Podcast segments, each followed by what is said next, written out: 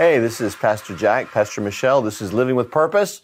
And uh, we're going to continue our study on marriage and relationships. And let's find out what the Bible has to say about it and not just let the world try and teach us. Yes, hallelujah. And we were talking last week. Go back and watch the episodes. There's been several, and they're encouraging and they'll inspire you and give you some empowerment to Yeah, live in your good. marriage or believe God for a marriage that is godly. Hallelujah.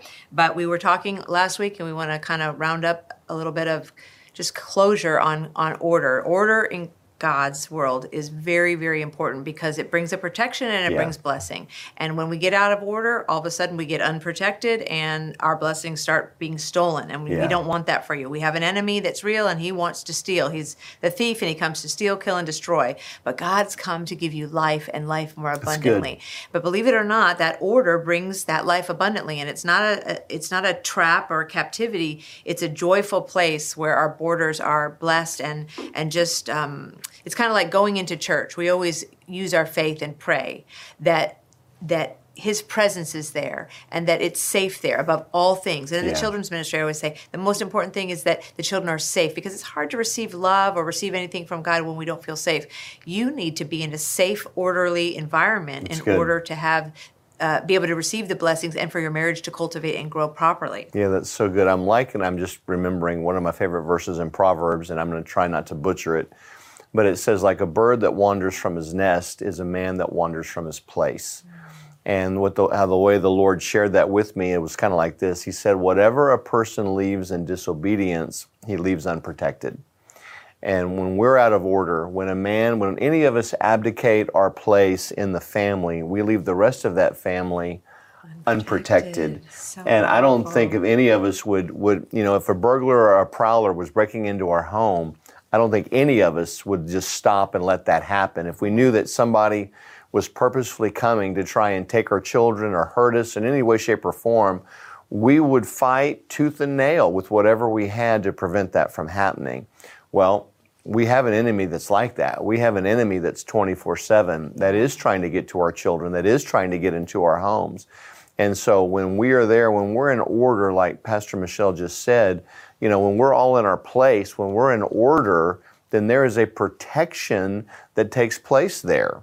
And uh, I just can't rely on Michelle to be the spiritual head. You know, honey, I'll take the church and you take care of the kids. That doesn't work. If you'll notice that even one of the qualifications to be in the ministry, if you look at 2 Timothy, is Yeah. you have to be in order with your family.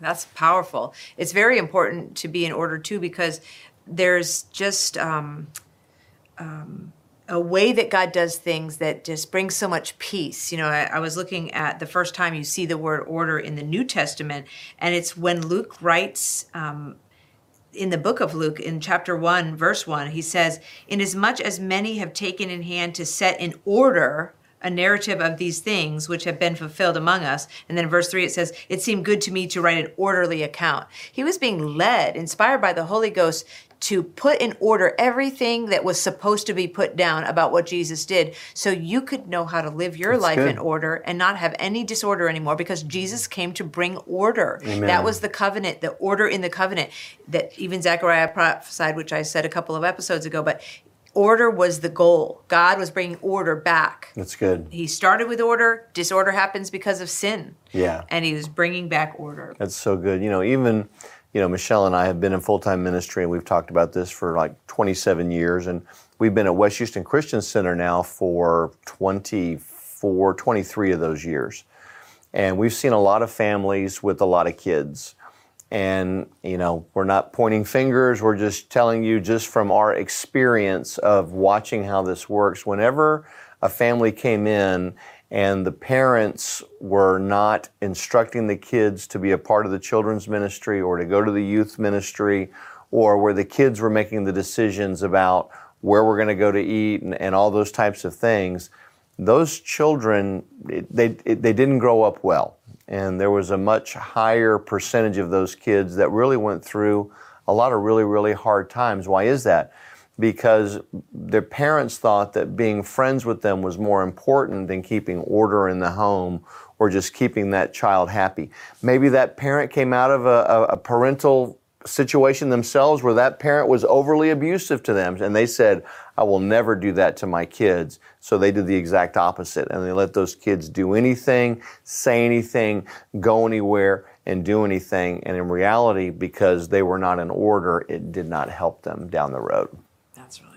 And and this is nothing to do with control. That's the lie of the enemy Yeah, to say good. any kind of order, or any kind of submission is about control. It's not about control. That's a lie of the enemy, and you need to cast that down, throw that out. Right. Because the truth is, is that when the pattern is right, that's when all the blessings can come. I've said that before, but I was also um, stating something last time about how when we're in order, the man and woman becoming one flesh, and the man submitting to God and wife submitting to their own husbands as unto the Lord, and the children submitting or obeying their parents, um, God can can can flow. And we've already talked about the blessings, but That's good. but if your children have the right to have their own um, ideas and desires and Sure. creativity. That's not even what he's saying. So I just want to clarify that. But it's about making sure that that that you are not allowing them to become um, wise in their own eyes. That's good. That all of us, he said at the end of the last broadcast that that that the husband is like a servant unto God. Well, the wife is a helpmeet comparable unto him, and and the children are to obey their parents because it says, "Honor your mother and father, that it may be well with you when you live long in the in the earth." There's promises that go with everything he's telling us to do, and everything he tells us to do, he tells us to do for a reason and for a purpose, and it's good. always for our good.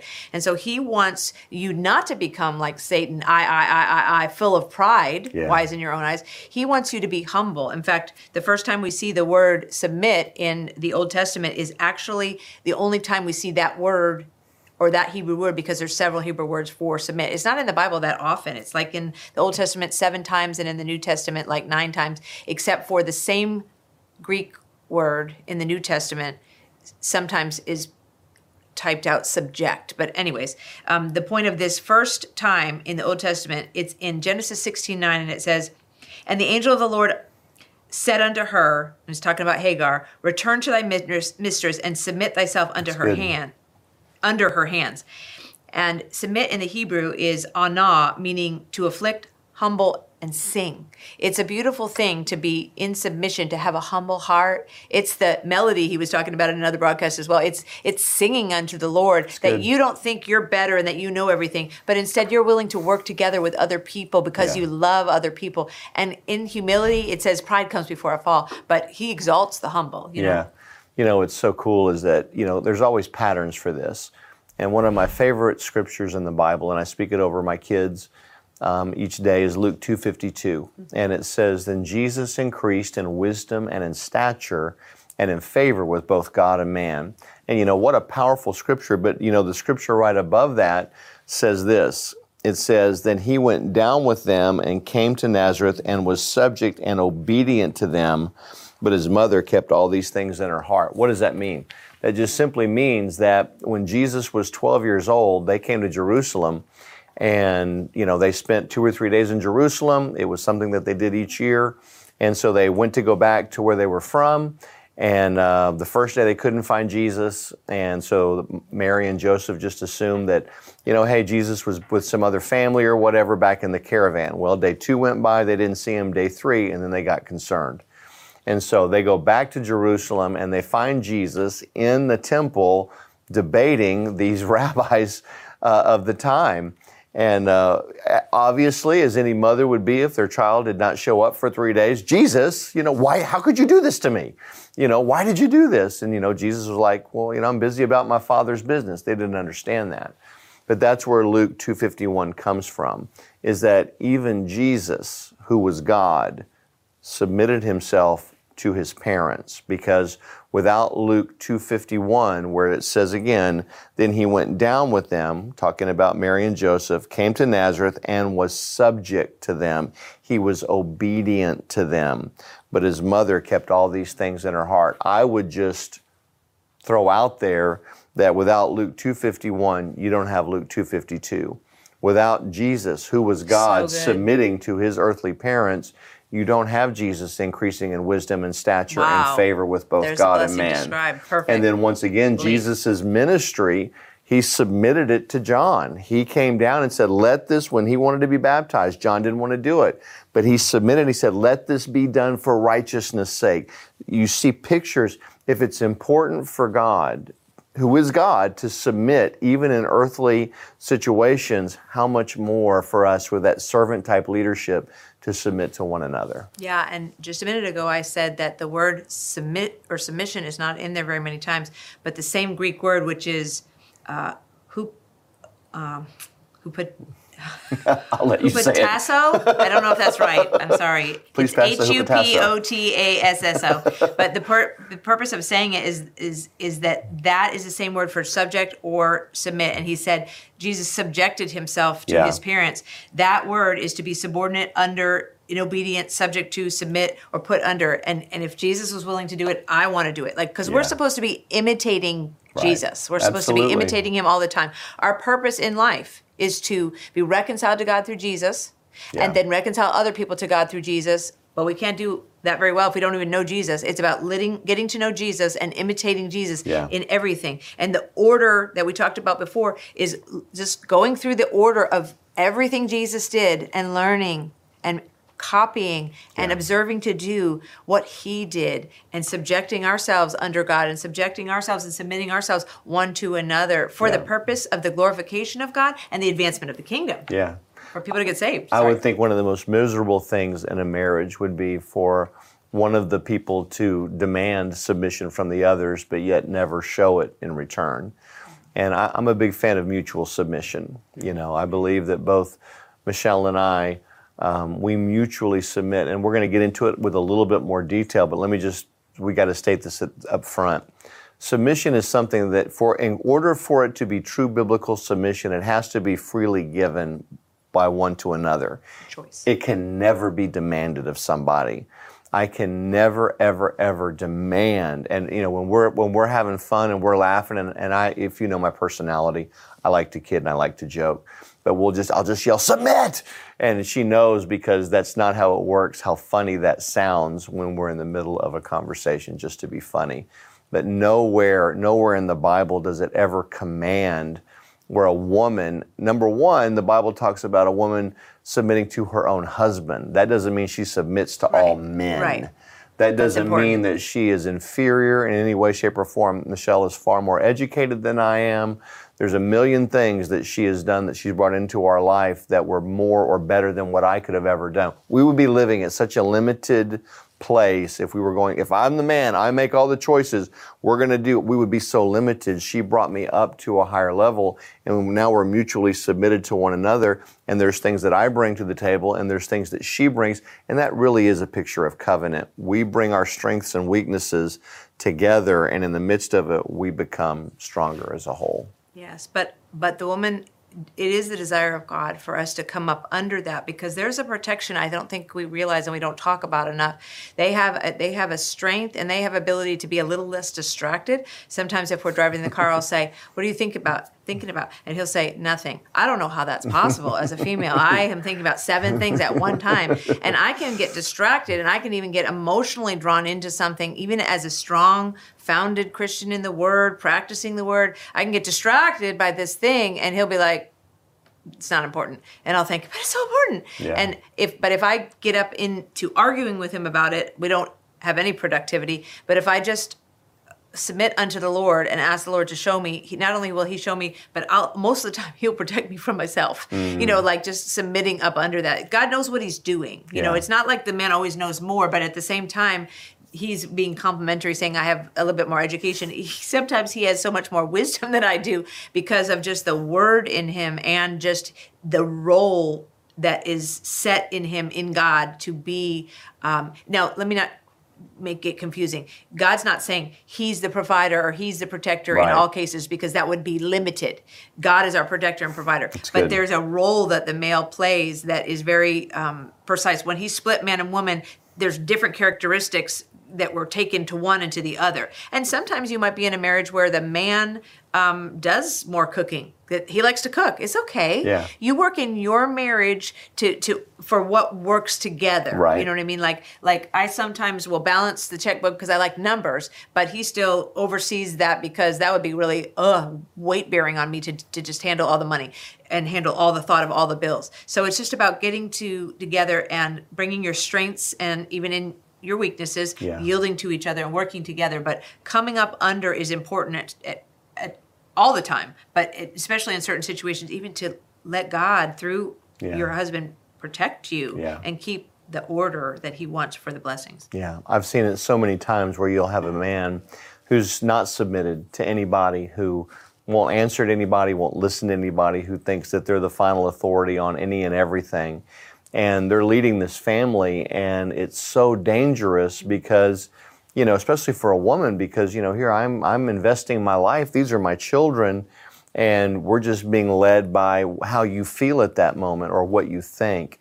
And that's why it's so important for everyone in the family, for the wife, for the children, for everybody, to make sure that they know that dad is submitted to God. That, you know, I can honestly say that Michelle and I, in all the years we've been married, we've never disagreed on any major purchase we've ever made, when it's been homes or cars or, or college or those things. We had discussions. She was raised in a family where college was incredibly important, and I was raised in one where it wasn't. And so that doesn't mean that we weren't submitted to one another. We we found common ground. She showed me all the benefits of the uh, advantages of where our kids could be. Now we had to believe God for hundreds of thousands of dollars to do it, but you know what? We did it together. There's not one of us.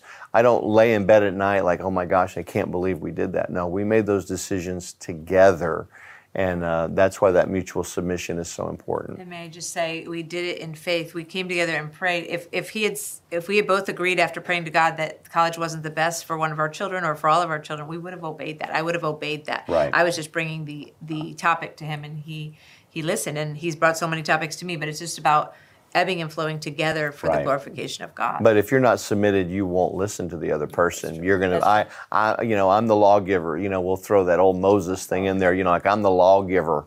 You know, what I say goes in my family, and you know that's so dangerous.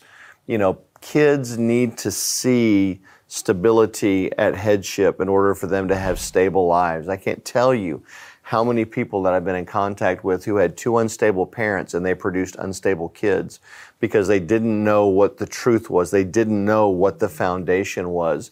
And so when the kids see mom and dad submitted to one another and submitted to God, you know, you're going to have words once in a while, but you're not going to have screaming and the yelling and the throwing of things and I'm leaving and all these things. And it traumatizes our kids and you're planting seeds for them, for their relationships down the road. So, we're going to continue talking about submission. We're going to submit to the time right now because uh, we're going to uh, we're going to check off the air. But this is an important subject, and uh, you know we want to give you tools. We want to give you things that right now maybe you're in a in a in a marriage and it's tough and it's rough and you know everybody's out of order. First thing you need to do is ask Jesus Christ to be your Lord and Savior. If you've already done that, you know recommit your life to Him.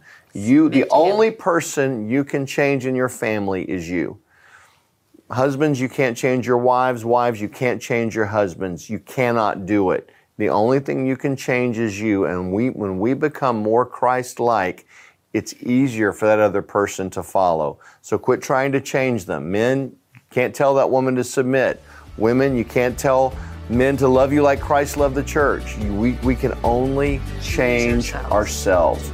Man, we love you. Come visit us at West Houston Christian Center. Jesus is Lord. We'll see you next week.